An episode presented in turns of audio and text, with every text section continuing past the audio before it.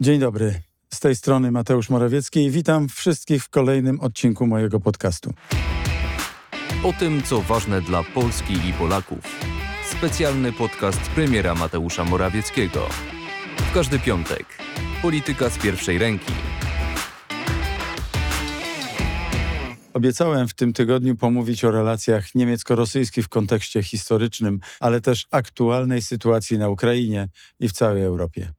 Ale ten temat odłóżmy na przyszły tydzień. Okazja będzie właściwa ze względu na zbliżającą się rocznicę inwazji radzieckiej na Polskę 17 września 1939 roku, która była skutkiem paktu Ribbentrop-Mołotow.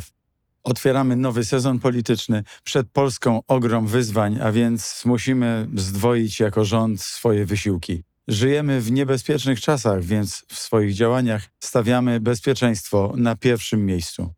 Temat bezpieczeństwa zdominował również Forum Ekonomiczne w Karpaczu, o którym chciałbym powiedzieć parę słów. Jak co roku to jedno z najważniejszych wydarzeń ekonomicznych nie tylko dla Polski, ale dla całego regionu. To nie przypadek, że specjalne wyróżnienia otrzymali w Karpaczu premier Czech Petr Fiala i prezydent Ukrainy Wołodymyr Zełenski.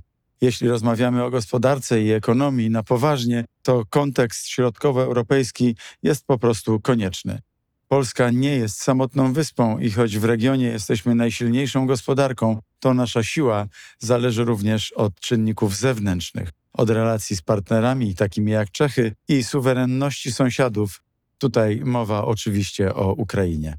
Ja wiem, że dla wielu osób te sprawy mogą wydawać się odległe, abstrakcyjne, a nawet nudne. Często wpadamy w pułapkę myślenia, że nasza chata z kraja, że możemy jakoś wyizolować się z otaczającej rzeczywistości i uprawiać tylko własny ogródek. Prawda jest taka, że ta izolacja to tak naprawdę ucieczka od rzeczywistości, która prędzej czy później mogłaby się zakończyć dla Polski bardzo niedobrze.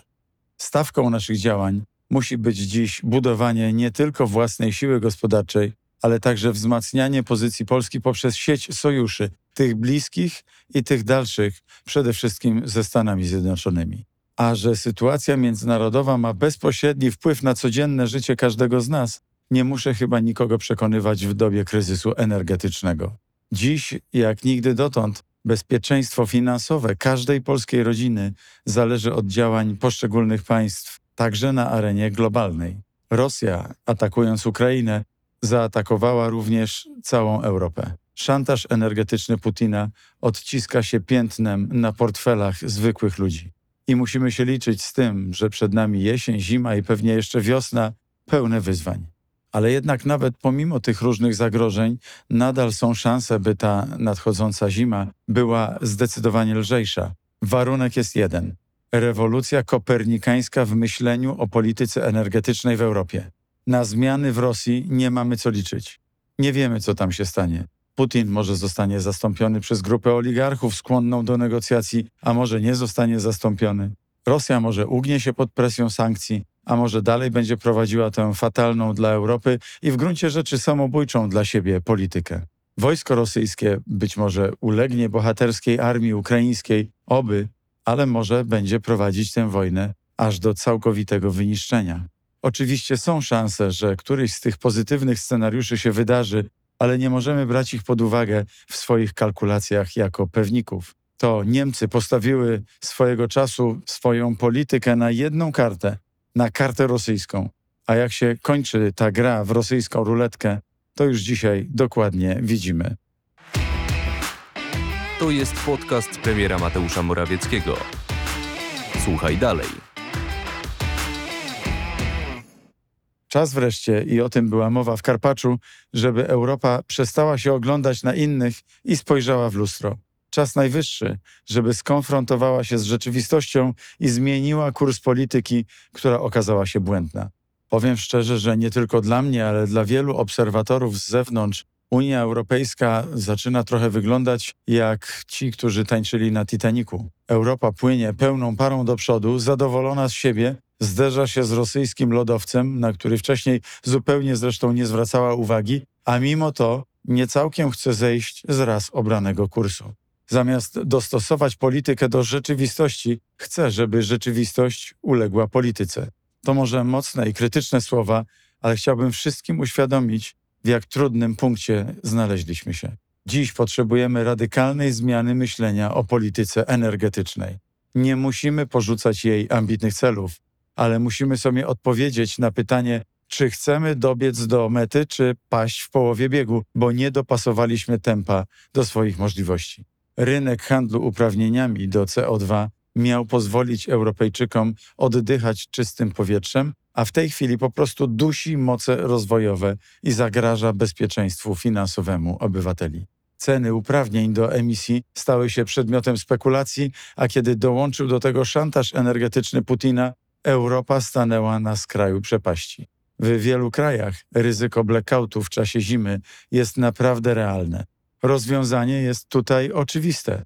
Czas zamrozić ceny uprawnień do emisji CO2. Inaczej zderzymy się ze ścianą, a wiele społeczeństw europejskich może przeżywać bardzo trudne miesiące. Powiedziałem również o drugim sposobie, który może bardzo pomóc obniżyć ceny energii. To zmiana mechanizmu kalkulowania cen i o tym bardzo dokładnie rozmawialiśmy kilka dni temu w Kopenhadze. Warto także zwrócić uwagę na to, że w tym czasie ogromne zyski realizują wytwórcy energii. Tutaj wiele krajów albo już wdrożyło, albo zastanawia się nad zastosowaniem specjalnych stawek podatkowych, i my również do tych krajów należymy. Paradoks polega na tym, że wielu europejskich polityków zamiast zmodyfikować politykę dotyczącą celów klimatycznych, wolałoby się pewnie dogadać z Putinem i dalej importować tani gaz. Spójrzmy prawdzie w oczy. Taka transakcja oznaczałaby jedno, że za cenę ukraińskiej krwi Europa kupuje sobie na krótki czas trochę świętego spokoju. Powiedziałem też o tym dość mocno w Karpaczu. W Europie Zachodniej są ludzie, dla których wartością większą niż życie ludzkie w Europie Wschodniej jest wartość, którą można nazwać skrótowo Netflix and chill. Takie podejście najprawdopodobniej skończy się bardzo, bardzo niedobrze, a ci, którzy nie chcą poważnie zmierzyć się z wyzwaniem, jakie postawiła przed nami Rosja, zamiast Netflixa prędzej czy później dostaną ruski mir. Cała Europa przeżywa dziś nie tylko kryzys w sensie gospodarczym. Europejskie elity przeżywają także kryzys swojej politycznej wyobraźni.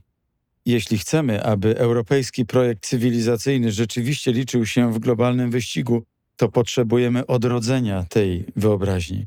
Posługując się językiem jednego z pisarzy, można powiedzieć, że stara Europa zdziecinniała. Tak bardzo przyzwyczaiła się do dobrobytu, że nie chce już wiedzieć, iż historia jest również domeną okrucieństwa. Używając języka psychoanalizy, można powiedzieć, że Europa ma tendencję do wypierania swoich traum. Choć widzi te okrucieństwa na własne oczy, nie chce dopuścić ich do swojej świadomości.